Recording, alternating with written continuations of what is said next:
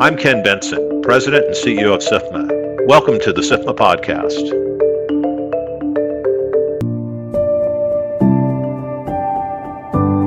Thank you for joining us for this episode in the SIFMA Podcast series. I'm joined today by Jason Plank, who is a financial planning professional on the independent platform with Ameriprise Financial in Edina, Minnesota.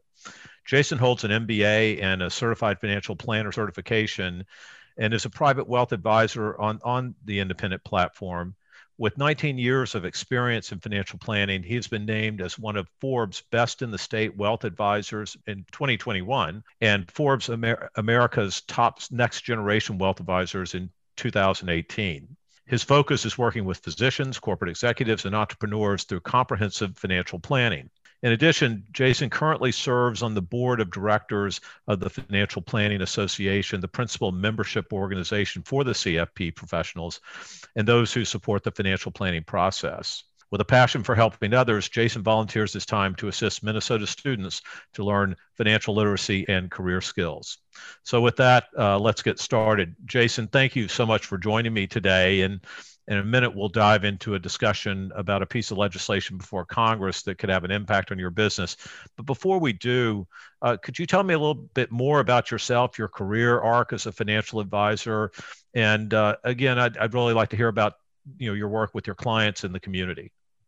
Yeah, absolutely. Well, first of all, thank you for that kind introduction. Uh, as far as my background, you know, I started my career as a financial advisor in 2002, um, initially actually joining the Ameriprise Employee Channel. Uh, and then um, throughout that time, you know, learning, training, getting, you know, prepared as an advisor, helping work with clients, I moved into a formal leadership role on the employee platform with Ameriprise as a district manager from mid 2004 through 2000, late 2007.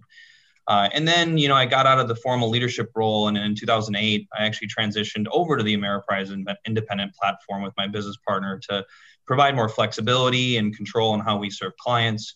Um, our team here in our office, um, we have seven people to help serve all the clients that we we take care of uh, to plan for their goals, whether it be funding their kids' education, planning for a comfortable and confident retirement, making sure that they're being prudent and smart with their investments, and making sure they align with their goals and their risk profile. Um, so we have two private wealth advisors, uh, one associate advisor that's preparing to take their CFP exam.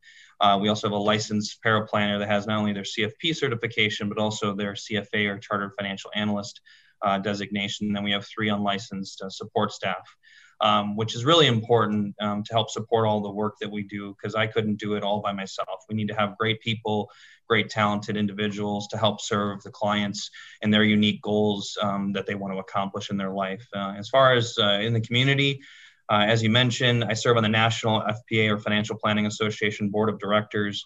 I've been on the board here for a little over two years. I served as um, you know, local president here in Minnesota of one of the chapters for FPA, and then I'm currently serving as treasurer for the FPA uh, here nationally.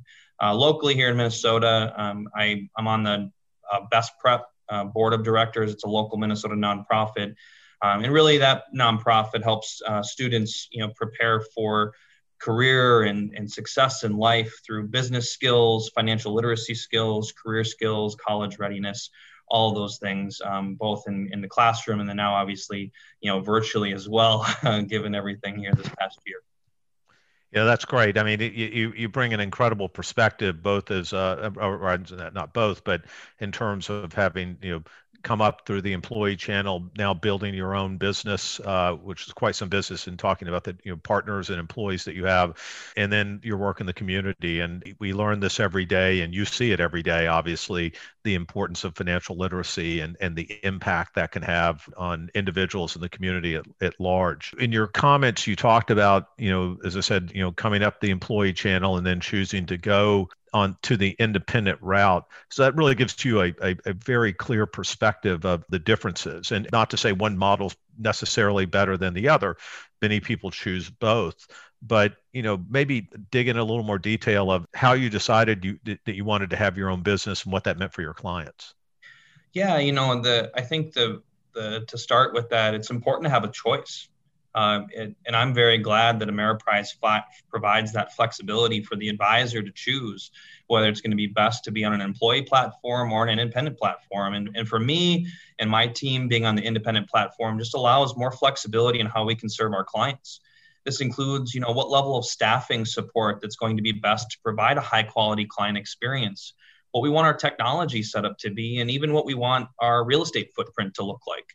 You know, for example, we wanted to have, you know, our own independent office environment just for our team um, that will help support all the work that we do to help clients achieve their goals.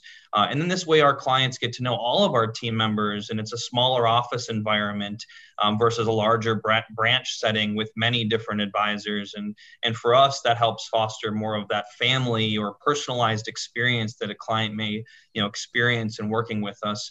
Uh, as you mentioned, it's not saying one approach is good or bad, more just so describing what works best for us and and really why it's imperative for us to have that flexibility to make that choice um, to help our clients you know serve them really well look out for their best interests help them plan for their financial goals and their future uh, is really having that choice well, a, that's an important point you bring up because you know one of the things that we're concerned about is legislation before Congress that is designed to change the uh, labor laws as it relates to who is defined as an independent contractor, and therefore it would affect the independent contractor status.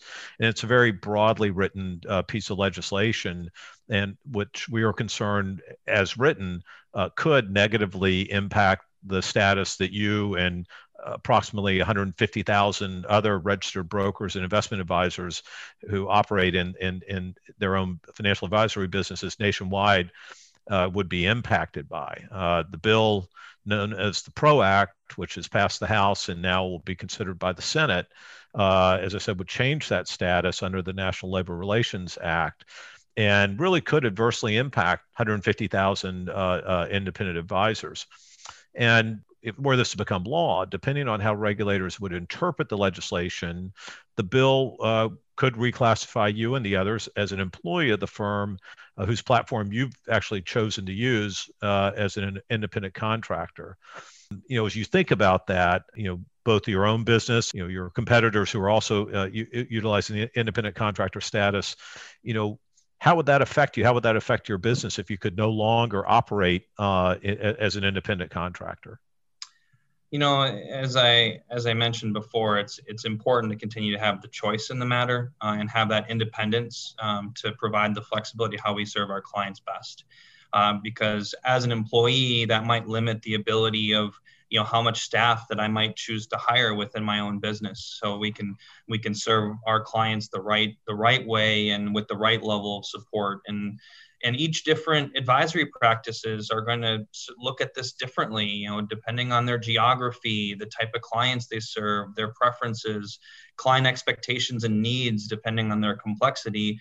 I don't think it's a one size fits all. And so like when i look at the 150000 independent advisors as you mentioned ken within the industry and and even of, the 10000 advisors that are in ameriprise over 75% of them have chosen to be on the independent channel. So it's it's very clear that many and, and i would say most financial planners and financial advisors would prefer the independent channel as an option um, to help clients you know serve them well and help them plan for their future and and ultimately the reason why i think there should be an exemption you know specific to our profession is it allows those our each advisor to tailor their service and support structures um, to best meet the needs of their clients. Uh, as I mentioned, each geography, client circumstances, you know, will dictate kind of what what needs are in terms of supporting clients. And ultimately, that's why I'm in this business, and that's why we do what we do is to help clients.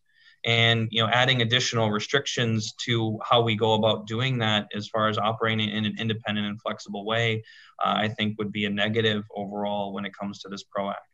Well, Jason, thank you, first of all, for speaking with me today. And, and more importantly, thank you for explaining how the uh, how financial advisors use the independent contractor status. And uh, in particular, you know, the really unfortunate, uh, and I believe un- probably unintended, but but really unfortunate impact that the PRO Act would have on this important sector of financial advice um, if the bill moves forward without a clear exemption for financial advisors. Uh, so I really appreciate you taking the time to be with us today.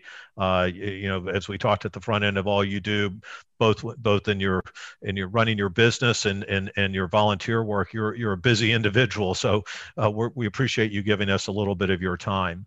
And to learn more about SIFMA and our work to promote an uh, effective and resilient capital markets, please visit us at www.sifma.org. And thank you very much. Thank you.